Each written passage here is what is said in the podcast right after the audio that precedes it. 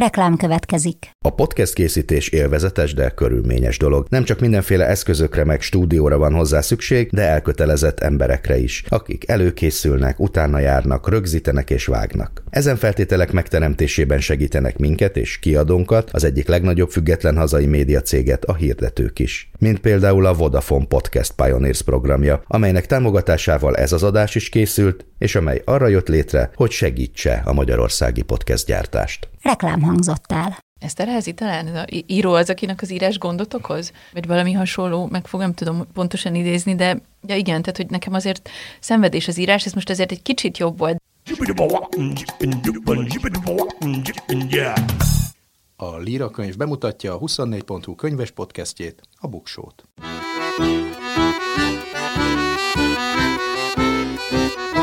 Ez itt a Buksó, olvasásról, könyvekről, mindenféle jóról. Én Nyári Krisztián vagyok. Mai vendégem Ugron Zsolna lesz, akinek új kötetéről Nincs egy férfi, írások és firkák című rövidprózákat tartalmazó könyvéről fogunk beszélgetni, és még sok minden másról. Top 10 rovatunkban kétszer tíz könyvet ajánlok, ahogy legutóbb most is 2021 könyvterméséből, először a szerintem legjobb külföldi prózai műveket, már amelyek magyarul megjelentek, aztán pedig a szerintem legjobb non-fiction, azaz ismeretterjesztő könyveket fogom ajánlani. Száz év magány rovatunkban folytatom, amit múltkor megkezdtünk, amikor a világ könyvkiadásának tavalyi trendjeiről beszéltem, most egy kicsit a jövőbe is mutató trendekről, mint a közkönyvtárak és az e-könyvek kapcsolata, a közösségi média átalakulása a könyvkiadásban, például a TikTok alkalmazások megjelenése, működése, a tartalom összefoglaló platformok értelme és divatja, valamint a mesterséges intelligencia és a könyvkiadás, könyvírás kapcsolata lesz a témánk.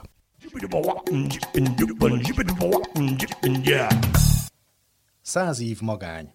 Számok a sorok között, érdekes adatok a könyvek világából. Legutóbb azokról a világtrendekről meséltem, amelyek 2021-ben jellemezték a könyves világot, a könyvpiacot, hogy a világjárvány ellenére növekedni tudott, hogy emelkedő könyvárak jellemezték a tavalyi évet, és ez jövőre is folytatódni fog, hogy a nagy könyvkereskedelmi, könyvkiadói óriások tovább növekednek, a kis könyvesboltok pedig nehéz helyzetben vannak. Most pedig inkább a jövőről fogok beszélni, amely már ezek szerint tavaly elkezdődött. Növekedett Amerikában és Nyugat-Európában az e-könyveknek a, az eladása és a hangos könyvek iránti kereslet is, bár még mindig a nyomtatott könyvek a legnépszerűbb könyvformátumok. Az amerikai felnőtteknek például 65%-a olvasott tavaly nyomtatott könyvet, viszont 25%-uk olvasott e-könyvet is. Az amerikai fogyasztók 20%-a pedig hallgatott hangos könyvet az elmúlt évben. Nálunk biztos, hogy nem ilyen magasak ezek a számok, nálunk is nőtt az e-könyv eladás, de hát a teljes forgalmat nézve 2020-ban másfél százalékról három százalékra nőtt, tehát itt még mind bőven van mit fejlődni. Ez a technológiai fejlődés azt is lehetővé teszi, hogy, hogy egyre könnyebbé válik digitális könyveket létrehozni, piacra dobni. Tavaly volt az első olyan év, mikor a nagy könyvkereskedelmi, illetve hát kereskedelmi óriásnál, az Amazonnál elérte a 200 ezret az e-könyvek, megvásárolható, letölthető e-könyvek száma. Ezzel párhuzamosan van egy nagyon izgalmas dolog, szintén az Egyesült Államokban, hogy közkönyvtárakból is lehet e-könyvet kölcsönözni valamiféle előfizetői rendszerben, és kitört egy üzleti háború az Amazon és a könyvtárak között, hogy akkor kihez folyik be ez a pénz, a könyvkiadók nem szeretik természetesen, hogyha kevesebb bevétel jön, de ennek ellenére ez egy nagyon gyorsan növekedő rendszer. 2020-ban a könyvtárakból kikölcsönzött e-könyvek száma 52%-kal nőtt, és ez tavaly tovább folytatódott, még itt pontos szám nincsen. Éppen ezért olyan jogszabályokat javasolnak Amerikában különböző államok, amely előírná a kiadóknak, hogy méltányos áron tegyék elérhetővé az e-könyvek könyveket közkönyvtárak számára. Valószínűleg, hogy ez a vita meg fog jelenni Magyarországon is, és talán valamiféle mindenki számára optimális megoldás is fog születni, mindenki figyeli, hogy mások ezt hogy csinálják. A közösségi médiában egy nagyon érdekes jelenség, úgy általában is, de a könyv népszerűsítésében a TikTok alkalmazás. Nagyon sok fiatal Amerikában, illetve Ázsiában a TikTokon reklámozott könyveket választja, és megjelent a BookTok nevű al szegmense a TikToknak, és itt a felhasználók a kedvenc könyveikről és szerzőikről beszélnek. Megjelentek tartalom összefoglaló platformok, én ezeket kicsit olyan furcsákodva nézem. Szépirodalmi művek esetében végképp, ismeretterjesztő művek esetében talán van értelme, hogy hát rövidebben összefoglalják írásban vagy szövegben, de az egyik leggyorsabban fejlődő ilyen startup, a berlini székhelyű Blinkist nem csinál más, mint könyveket hangos és szöveges formában összefoglal, ezt ők pislogásoknak nevezik, talán a tweet mintájára, és egy másik ilyen startup cég, a Mentorbox, az pedig igazából új hasonlót csinál, ő együttműködik a szerzőkkel, hogy egy könyvanyagát, tehát valamiféle kurzussá alakítsa. Ezt el tudom képzelni non-fictionné, hogy a szépirodalomban mi értelme van, azt, aki a százszéles regényből tanulta meg a szépirodalmat pontosan tudhatja, és végezetül ez már egy kicsit a jövőbe is mutat, a mesterséges intelligencia szerepéről sok vita volt, vagy beszélgetés egyáltalán a, a könyvek világában, ami korábban elképzelhetetlen lett volna. Azt mondják nagy amerikai cégek, hogy bármi a mesterséges intelligencia arra még nem kész, hogy szép irodalmat írjon, vagy beszellert hozzon létre, de már ma is olyan eszköz, ami, amivel bele nyúlnak a történetek alakításába, vagy növelik a közönségnek az elköteleződését. Kérdés, hogy magas esztétikai minőségben írhat-e egy robotkönyvet, de hát látjuk, hogy zenét már szerez, újságcikkeket ír. Szóval ezt figyelembe véve a mesterséges intelligencia programok eh, biztos, hogy meg fognak jelenni valamilyen módon a könyvkiadásba. Remélem én, hogy eh, azért könyveket nem fognak írni, de az biztos, hogy ezt a technológiát a plágium ellenőrzésekre, könyvmarketingre, kereskedelmi, logisztikai dolgokra már most is használják egyre nagyobb mértékben Magyarországon is. Könyvemberünk ezúttal ugronsolna. Szia, ez egy elég Szia. friss könyv, szerintem nincs egy hónapos. Igen. Amikor beszélgetünk, az a műhelytitok, aztán amikor ez az adás hallgatható lesz, akkor már elmúlt egy hónapos. Zoli, ilyen friss könyveknél még azt se lehet tudni, hogy mi a visszajelzés, de azt már igen, hogy a környezeted mit szólt hozzá, családod, barátaid, mert ez egy nagyon másfajta könyv, mint amit megszokhattak tőle, de ők pontosan tudhatták, hogy mire készülsz. Tényleg más, mint amit megszokhattak, és van is egy ilyen ö, magyarázkodás ennek az elején, egy pár mondatos, hogy ez, ez tényleg nagyon más, mint az eddigi regények. Nagyon izgultam, hogy milyen lesz a fogadtatása, pontosan azért, mert hogy valami mást kapnak, mint amit, amire számítanak az olvasók. Valamennyi visszajelzés van, hiszen a, ugye az online felületek azért elég gyors visszacsatolásra adnak lehetőséget, és úgy tűnik, hogy, hogy szeretik. Tehát minden korosztályból és az a visszajelzés jön, hogy értik, meg vannak lepve, de, de szeretik, ami egy kicsit megnyugtató. Persze az emberhez biztos gyorsabban és jobban eljutnak a pozitív visszajelzések. Tehát biztos Ebben nem kev... vagyok biztos. Nem? Persze ez valószínűleg egy, egy lelki alkat, hogy kihez melyik jut vissza. Ugye ez egy azért nehéz dolog, mert ez a nyolcadik könyved, hogyha jól számolom. Hűha, már a nyolcadik könyv. Hát a, a, nagyjából meg, persze van társszerzős is a Meskó Zsoltal közös könyvedet is ide számolom, akkor nyolcadik, és ez ugye bőven elég ahhoz, hogy kialakuljanak olyan törzsolvasóid, akiknek vannak elvárásai, hogy, hogy mit szeretnének tőled olvasni, és hát valószínűleg ők alapvetően történelmi regényeket, amelyeknek női főhőse van, és most ehhez képest valami nagyon más kaptak. Más kaptak azért, mert ez nem egy regény, hanem novellák, vagy majd megbeszéljük, hogy micsodák. Uh-huh. Másrészt pedig, hát nem történelmi, bár van benne olyan is. Ilyenkor, amikor írod ezt, vagy el, megszületik a fejedbe a gondolat, akkor elképzeled az olvasóidat, hogy ők mit fognak szólni, vagy egy, ilyenkor ezzel egyáltalán nem törődik egy író? Nem, én azt hiszem, hogy nem. Nekem nagyon fontosak az olvasóim, sőt az olvasóim a legfontosabbak. Azt gondolom, hogy én úgy lettem író, hogy ha nem lettek volna olvasóim, akkor nem lettem volna sose író. Tehát sose volt bennem ilyen ambíció. Ha nem lenne egy olvasótáborom, akkor én nem, nem írnék, hanem valami teljesen más csinálnék. Tehát nekem nagyon fontos, hogy amit írok, az eljut emberekhez is remélhetőleg valamit okoz bennük, valamiféle, nem tudom, élményt, vagy ö, csalódást, vagy de hogy valami, valami történik velük. De ettől függetlenül nem képzelek el egy olvasót, akinek írok. Én nagyon önző módon mindig magamnak írok, az a szomorú helyzet, és nem is mindig érzem azt, hogy van elég mondani valóm, ezért hogy néha egész hosszú ideig tudom untatni magam, és ezért nem is írok hosszú ideig. Most azt éreztem egy kicsit, hogy nem tudom, hogy ezek a rövid történetek sokkal jobban találtak a éppen aktuális, hosszabb hangulatomhoz, és, és nagyon elkezdett izgatni ez a, ez a valóság, melyik valóság, kinek a valósága, milyen valóság kérdés, úgyhogy ezért lettek ezek a kicsit fura történetek. Ugye ennek a nagyon szép kiállítású könyvnek, ami már egyébként külsejében sem emlékeztet a te könyveidre. Van egy alcíme is, amit a hozzám hasonló, csak szemüveggel olvasók is nehezen vesznek észre, írások és firkák. Ugye ez egy műfaj meghatározás is. Először nézzük meg, hogy miért csak írások, miért nem hívod ezeket novelláknak? Mert nem csak novellák vannak benne. Bár én nem vagyok irodalmár, sem irodalomtörténész, és ezért nem is nagyon tudom mondjuk meghatározni, hogy milyen dobozba kellene ezeket belerakni. Vannak eszészerű írások, vannak nagyon rövid novellának nem nevezhető írások, van, van benne egy ilyen hosszan hömpögő parafrázis, szóval, hogy van benne sok minden, kicsit ilyen, nem csak tematikájában, hanem azt gondolom, hogy formai választásaiban is sokféle. Nekem az jutott eszembe, amikor olvastam, hogy mintha meg akarnád mutatni, hogy a rövid prózának mennyiféle lehetősége van, mennyi a műfaja, és hogy te ezeket is megbírod írni, tehát hogy meg tudsz szólalni ezeken a hangokon. Nem volt benne ilyen szándékosság, én tényleg elég ösztönösen írok, azt gondolom. Beszéljünk egy kicsit az alcím másik feléről, hogy firkák. Ebben ugye illusztrációk is vannak, amelyeket szintén te készítettél. Ezeket úgy kezdted el készíteni, hogy, hogy ezek illusztrálják majd a rövid prózákat, vagy egy két párhuzamos alkotó folyamat találkozott?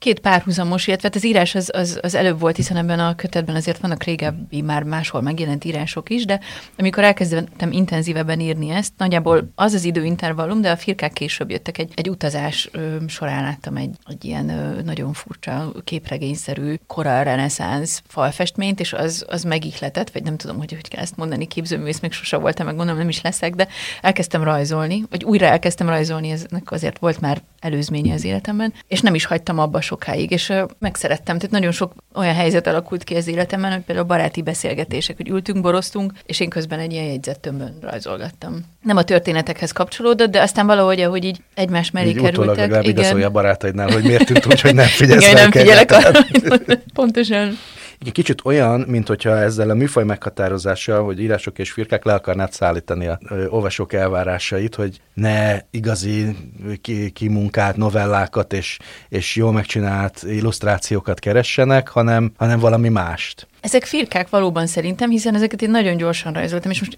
mond, írhattam volna azt, hogy rajzok, de nekem alapvetően van egy ilyen ö, nagyon nagy problémám ezzel a 20. századi művészet értelmezéssel, amit ö, most még nem tudok pontosan szavakba ölteni, de ha valahogy meg kéne fogalmazni, akkor engem kicsit zavar azért ez a tézis, ami ez a mindenki lehet művész, és mindenki művész, és ö, mindenki minden. És lehet, hogy ezért is van ez a firkák. Tehát én most nem gondolom magamról, hogy, hogy képzőművész lettem ezektől, bár hogyha valaki szeretne belőlük egy kiállítást, akkor jelentkezzen nyugodtan. Mennyi idő alatt készültek a szövegek? Tehát, hogy mi a legkorábbi, ami bekerült, és hogy mi a, milyen arányban vannak a már valamilyen célra megírt, vagy megjelent, és az új, csak a kötet kedvéért készült szövegek? Kicsit több a kötet kedvéért íródott írás. Mm, nem, nem tudnám megmondani, hogy melyik a legkorábbi, hiszen vannak benne nagyon koraiak is. Nyilván a, tematika azért, tehát hogy van ennek valamiféle íve, és ehhez válogattunk a régebbi írásokból is. Az új szövegek azok elég, elég gyorsan készültek, tehát azért ez nem egy, nem egy egész év. Bár én ennél is gyorsabban írok, tehát hogy az én saját tempóhoz képest lassan írtam. Hát ebben van nagyon sokféle, valóban van pamflet, van klasszikus szerkezetű novella, vannak referenciális történetek, tehát amelyeknél nem is csinálsz titkot be, hogy ez rólad szólnak, a te értékeidet írod le, akár a Balatonról, akár a családról, akár a karácsonyról, a mások pedig, pedig nagyon nem azok, hanem elég távoltartó vagy távolságtartó szövegek, tehát hogy minthogyha ezt az írói modalitást is kipróbáltad volna, hogy milyen messze kerülni a saját szövegektől, vagy eltartani magadtól, és milyen, amikor, amikor nem is, nem, hogy nem titkot nem akarsz belőle csinálni, hanem nagyon nyilvánvaló, hogy az te vagy. Hát bár azok is fikciók, tehát azért azt is, attól is óvnék mindenkit, hogy ezeket a amiket te referenciálisnak hívsz, azokat szó szerint értelmezett. Tehát nyilván ez egyik sem, tehát hogy ez egyik sem, nem tudom, azért tényszerű, hogy úgy mondjam, tehát nyilván vannak benne azért abstrakciók. Nem tudom, úgy, úgy azt gondolom, hogy egy kicsit ezzel a, ebben a, a pandémia által megváltoztatott világban így kerestem ezt a külső-belső határt, és mondom, ezeket az átjárókat a különböző ilyen valóságsíkok között, és ez is egyféle határ, hogy mennyire, tehát mi az, ami benned van, és mi az, ami kívül van, és hogy mennyire szabad ebben az átjárás. És nem tudom, hogy válaszoltam arra, amit kérdeztél, de próbáltam. Szerintem valamire válaszoltál. Jó. Van benne két olyan novella, amik nagyon különbözőek, de mégis úgy valami ugyanannak a két végét nézegetik. Az egyik, a, ami a van egy című történet, ami a Eszterháznak a van egy, egy nő című írását mondjuk idézi meg, és arra reflektál női szempontból ezt mondhatjuk így? Igen. Azt hiszem, igen. És van egy másik, ami pedig a hamupipőke történetnek a, a továbbírása. Mind a kettő központjában a, azért a, a női látásmód van, meg az, hogy egy női sors, az, az hogyan jelenhet meg a, az íráson keresztül. És ugye itt van a címe is, hogy nincs egy férfi, tehát ezt nagyon sokan úgy fogják olvasni, és akár joggal, akár, akár kevéssé joggal, hogy ez egy nagyon erősen női könyv, és hogy ezt nagyon tudatosan azt akarod vele üzenni, hogy ez egy női könyv, hiszen a címnek is ezt választotta. Igen, azt hiszem, hogy ez egy női könyv, és nagyon sok női szempont van benne, bár azért azt gondolom, hogy burkoltan megjelennek férfi szempontok is, például pont ez a pamfletszerű írás, amiből a cím származik, hogy nincs egy férfi, azt gondolom, hogy az meg egy férfi szempontú írás, ha megfordítod. Igen, én azt nagyon szerettem, mert ugye az egy olyan világgal szembesít, amikor a, amikor a férfiaknak vannak olyan életproblémái, mint ma a nőknek, vagy a történelem eddigi szakaszában a nőknek. Igen, tehát hogy nekem nagyon ez a női szemléletű narratíva, az azt gondolom nekem a sajátom, vagy nekem ez könnyebben megy, könnyebben tudok ilyet írni, de közben azért azt gondolom, hogy vagy igyekeztem ezekben az írásokban azt is megmutatni, hogy, hogy azért azt gondolom, hogy kezdünk ez egyre közelebb állni ahhoz, hogy átessünk a lónak a túlsó oldalára, és most a férfiakkal történjék ugyanaz, ami évszázadokon keresztül a nőkkel történt, és ezt szeretném mindenkinek felhívni rá a figyelmét, hogy a legvégén a könyvnek, ha megtalálom, van egy mondat, kettő, három, ami úgy hangzik, hogy nincs egy férfi, de hogy nincs, és milyen jó, hogy vannak. Szóval csak szeretném leszögezni, hogy én szerintem vannak férfiak, és nagyon örülök neki, hogy vannak férfiak. Ennek mindannyian örülünk akkor, hogy, hogy, hogy, hogy így látod. A másik, amiről mindenképpen szerettem volna beszélni, hogy olyan ez a, ezt a könyvet olvasni, hogy mint, mint hogyha bizonyos novelláknál, mint ha élveznéd, hogy lubickolhatsz a humorodban, hogy megmutathatod, amiket a, a regényeidben kevés, egy-egy karakter kapcsán legfeljebb. Ebben volt tudatosság, vagy egyszerűen csak a helyzet adta, hogy, hogy, hogy nagyobb szabadságot adtál saját magadnak? Az volt elképesztően felszabadító a regényekhez képest, hogy nem volt egy, nem tudom, egy ilyen vezérfonal, amit, amit követni kellett. És a regények sokkal kötöttebbek, hiszen karaktereidnek nyilván vannak azért mégiscsak korlátai, valahogy ezt a történetet is el kell mesélni. Itt meg szabad esés volt, itt bármi lehetett, elkezdődhetett valahogyan valami, és akármi lehetett a vége. És ez annyira felszabadítóan hatott rám, ez tényleg ilyen lubickolás volt, tehát ezt jól látod, ez ilyen, az ilyen vagány volt, vagy nem tudom, jó érzés volt, hogy hm, most akkor nem így lesz, hanem úgy lesz. És én szeretem a, a regényeknek ezt a kötöttségét is, de most valahogy nagyon jól esett ilyet írni. Aki téged újságíróként vagy műsorvezetőként ismer, az találkozhatott a humoroddal, de aki a könyveiden keresztül gondol rólad valamit, ott talán, hogyha megkérdeznék őket, hogy mi az öt legjellemzőbb tulajdonságod, akkor a humort nem mondanák, most pedig hát nagyon is ott van. Akik csak a könyveimet olvassák, azok valószínűleg azt gondolják hogy hasonló dolgokat gondolnak a humoromról, mint a gyerekeim, hogy nem létezik, de nem baj, mert akkor ez biztató, hogy valami, valami reménysugár mégiscsak felcsillan. Én nagyon sokszor felnevettem. Jaj, és jó. ugye a másik, ami a veled kapcsolatos olvasói elvárásokhoz mindenképpen hozzátartozik. Egyrészt az, hogy női szempont, a másik pedig Erdély. Ebben a kötetben megjelenik ugyan Erdély, de hát korán sem abban a sűrűségben, mint a regényeidben. Ez pusztán attól van, hogy olyan kedved volt, amilyen, és, és ezek a rövid prózák jöttek ki belőled, vagy pedig volt egy valami fajta tudatosság, hogy, hogy, hogy nem ez a megmerevedő kép legyen? Nem, nem volt semmiféle tudatosság. Az, az, ezt már elengedtem. Tehát az, hogy ő, kinek milyen kép van rólam a fejében, ezt szinte nagyon kevésbé, kevéssé tudom befolyásolni. Tehát ez, a, miután megjelent az első regényem most már 11 évvel ezelőtt, én azt gondolom, az volt egy ilyen nagyon nagy tanulság után, hogy teljesen mindegy, hogy mit mondok. Azért a, kialakul egy kép, azt utána nagyon nehéz megmozgatni vagy alakítani, úgyhogy én ezt akkor el is engedtem, és nem különböző skatujákból egy ideig próbáltam kimászni, aztán úgy voltam vele, hogy akkor most ott vagyok, és akkor én csinálom, amit csinálok. Nagyon ösztönösen írok, szóval sose gondolom végig, hogy most akkor ez lenne jó, vagy az lenne jó. Nyilván a következményeit próbálom előre látni, mint amikor volt bennem egy nagy izgalom, hogy hogy fogadják ezt, mert tök más. De már az első regény után is volt egy ilyen, akkor is az volt az elvárás, hogy írjam meg annak a nagy sikerű első regénynek a folytatását, és aztán sose írtam meg, hanem elkezdtem mást írni, és nem tudom, hogy ezután mi lesz. Tehát nyilván van egy trilógia, amit most már nagyon be kéne fejezni. Hát amikor ilyen interjúkat nézegettem egy ja, ja, ja, akkor azt mondtad, hogy majd akkor írod meg ezt a novellás kötetet, kvázi jutalom jutalomként, ha a trilógiát befejezted, de ezek szerint előbb szükséged volt a jutalomra. Igen, ennyit a fegyelmezettségemről. Igen. Közben pedig hát az legutó, e- ezt megelőző könyved, az ugye az Úri Lányok Erdélybennek az átdolgozása, ami Azt nem is Va- dolgoztuk át. Talán két mondatot cseréltünk ki benne, csak újra kiadták. Azt mire átdolgozott kiadásként. Hát, ö, szóval azért az előszó az más, mert félrevezető lett volna, ha úgy marad, ahogy volt, és egy kicsit javítottunk. Ezt akartam megkérdezni, hogy te egy, hogy te egy átdolgozó javító vagy, vagy pedig ha elengedted, akkor, akkor már nem akarsz vele szembesülni, vagy, vagy úgy érzed, hogy az már kész, és úgyse lehet olyanná tenni, mint a pillanatnyi kedved. azt muszáj volt ezt az előszót átírni, de annyira nem vagyok átdolgozós, hogy egyszerűen rettegek attól, hogy nyomtatásban olvassam saját magamat, mert azt gondolom, hogy lehet, hogy most ki tudnám javítani egy olyanra, ami pillanatnyilag megfelel az elvárásaimnak, de olyanra biztos nem tudom kijavítani, ami öt év múlva is jó lesz. Én szerintem sosincs kész egy szöveg, vagy legalábbis én sose érzem azt, hogy, hogy ez kész. Biztos, hogy bármelyik könyvemet kinyitnám bárhol, tudnék rajta még valamit változtatni.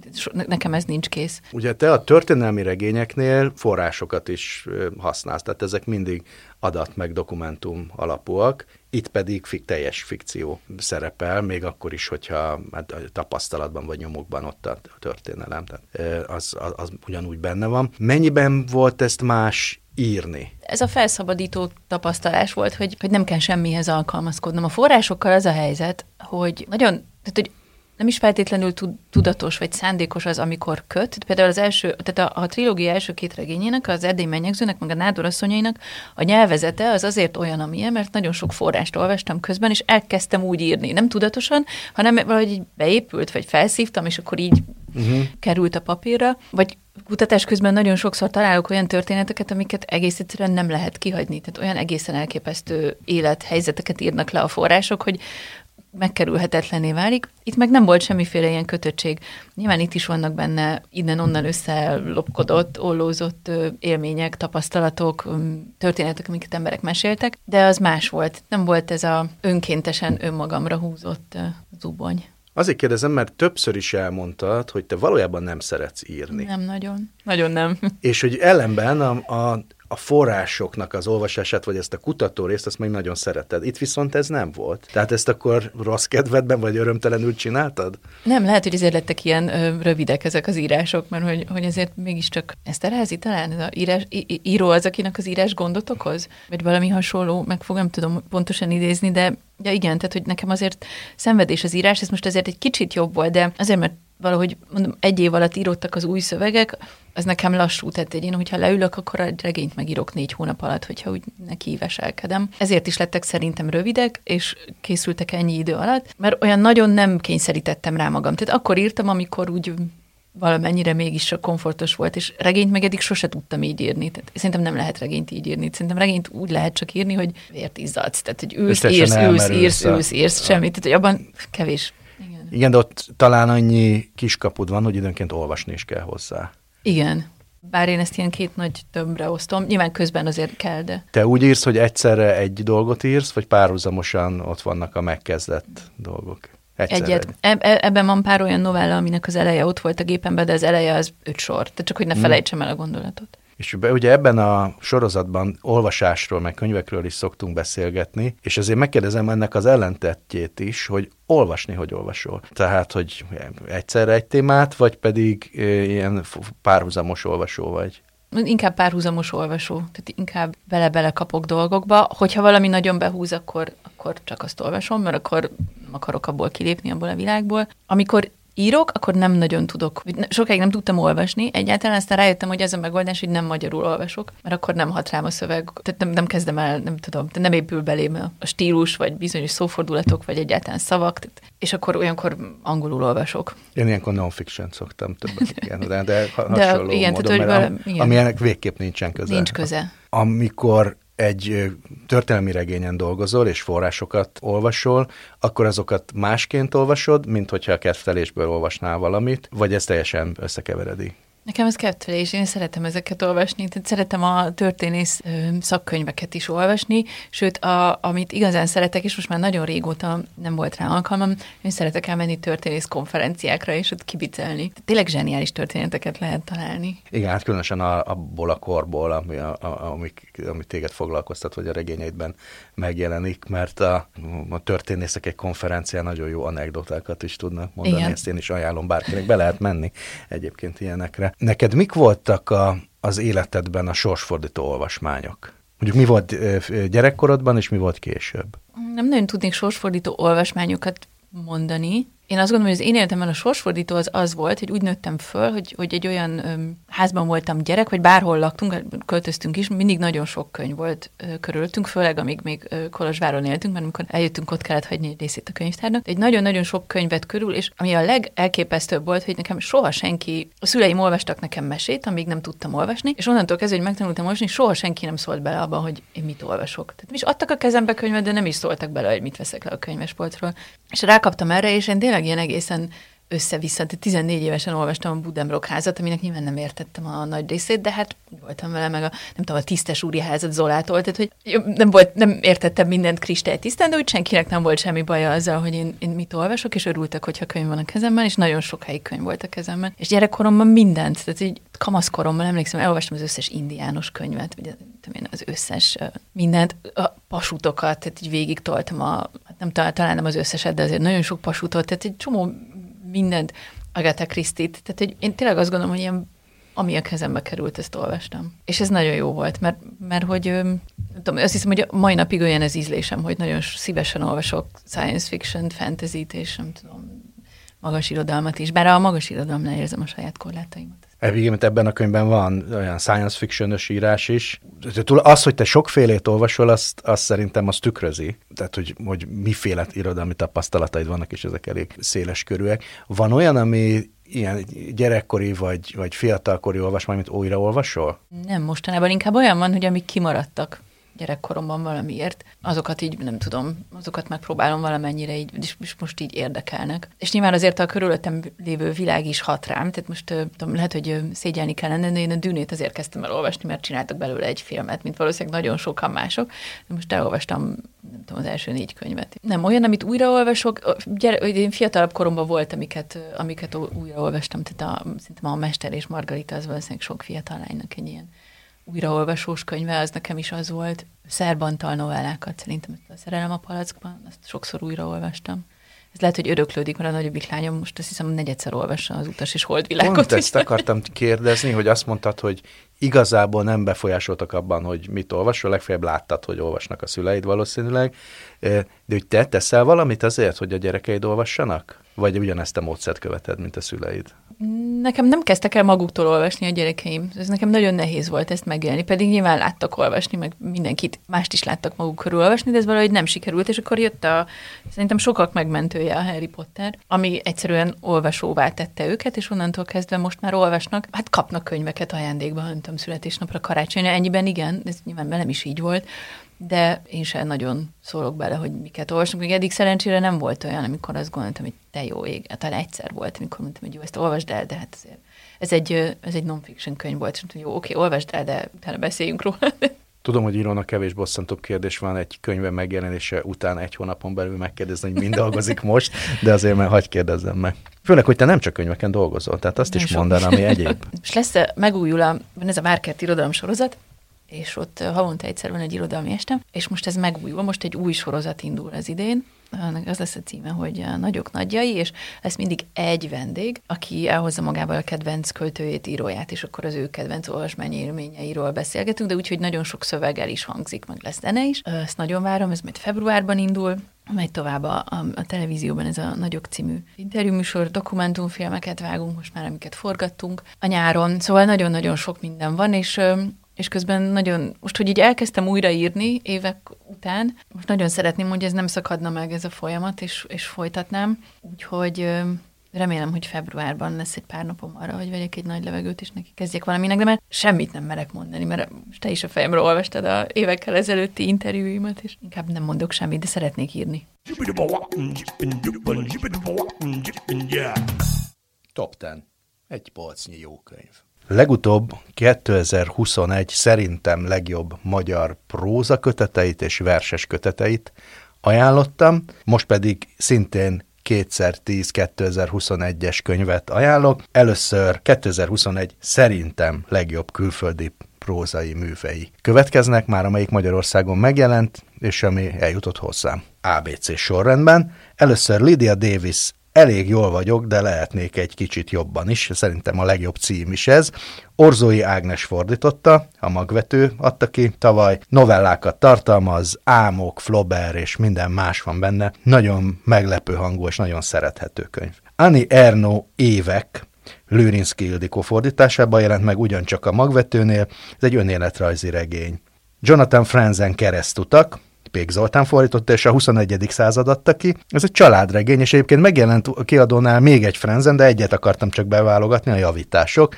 21. század gondozza ezt a sorozatot, és szerintem kiállásában is nagyon szép, kiállításában is egy nagyon szép könyv. A negyedik ABC sorrendben Kazuo Ishiguro Klara és a Nap, Falcsik Mari fordította a Helikonnál, jelent meg. Ötödik Karl Uwe Knosgor Harcok, Patat Bence fordította. Ez a Harcom sorozatnak, hatrészes sorozatnak a, az utolsó része, de arra biztatok bárkit, hogy kezdjen bele, amikor csak, ahol csak akar, akármelyik kötettel, nincsen so- időrend, és ez a legkevesebb, amit erről a sorozatról el lehet mondani, hogy mennyiféle rend nincsen benne, de aztán a hat rész mégiscsak kiad egy rendet, és ez egy nagyon merész vállalkozás volt, egy ilyen gigantikus hatrészes sorozatot elindítani, mert egyáltalán nem lehetett benne biztos a kiadó, hogy, eh, hogy ennek nagy tömegben lesznek olvasói, és lettek, és milyen jó, hogy lettek.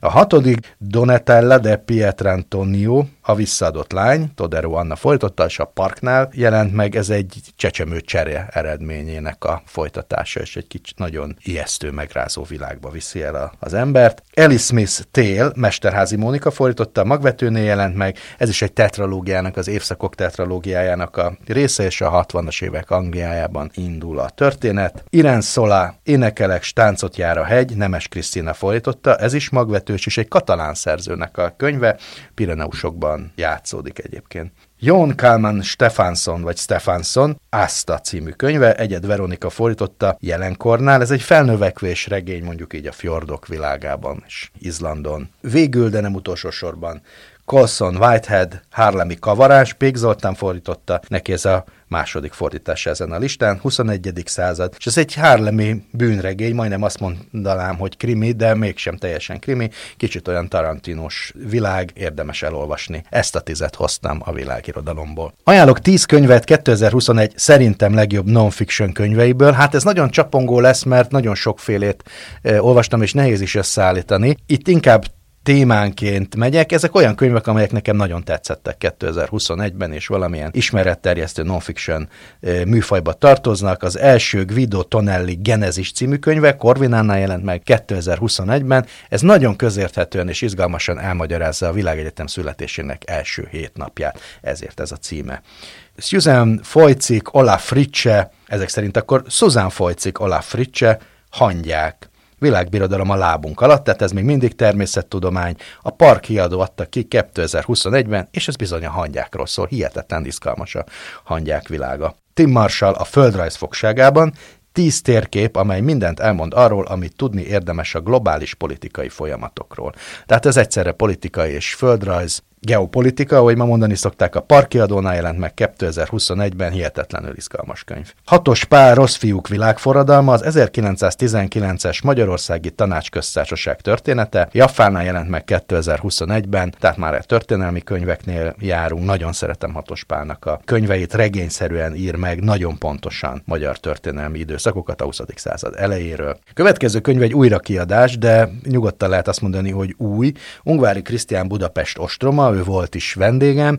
Ez a nyolcadik kiadás, és új forrásokkal egészül ki a történet. A szerző most jutott el azokba az orosz levéltárakba, ahol korábban magyar kutató nem kutathatott, és kiegészítette az egyébként nagyon nagy hatású könyvét. Irodalom történet a következő, Milbacher Robert legendehántás, 50 plusz egy tévhit a magyar irodalomban, magvető adta ki, és döntően 19. századi magyar irodalmi történetek vannak benne, olyan, amit rosszul tudtunk, és olyan, amit másként tudtunk, mint ahogy valójában megtörtént, mindez nagyon könnyed stílusban, humorral, és igen, adatgazdagon elmesélve. Krekó Péter tömegparanója 2.0, az Ateneumnál jelent meg, hát ez a fake news korában szerintem egy alapmű, és ráadásul nagyon szórakoztatóan írta meg Krekó Péter. Akár csak Tóth Csaba a tökéletes kampány nyerte stratégiák című könyvét, amely szintén aténeumos, és hát itt egy választási kampány kellős közepén olyan példákat látunk, elsősorban nemzetközi példákat sikeres kampányokról, amelyeknek bármilyen példáját, elemeit talán majd itt a következő hónapokban észre fogjuk venni. Szintén a politikához kapcsolódik Ésik Sándor, Sanyikám, én nem politizálok, az baj, mert akkor más fog helyette című könyve, mi a Libriné jelent meg 2021-ben, ugye ez a Diétás Magyar Múzsa című blog és szerzőjének a könyve, egyik szerzőjének a könyve, és nagyon közérthetően magyaráz el politikai folyamatokat, olyat, amit egy közélet iránt felelős embernek érdemes tudnia, de nem feltétlenül tud, de amíg el nem olvast ezt a könyvet. Végül, de nem utolsó sorban Dezső András Fedősztori című könyve, mely a 21. századnál jelent meg, ő is volt a vendégünk, és ez a titkos szolgálatok működésével kapcsolatos, de nagyon olvasmányos és nagyon-nagyon szórakoztató könyv. Ezeket ajánlom a non-fiction kategóriában.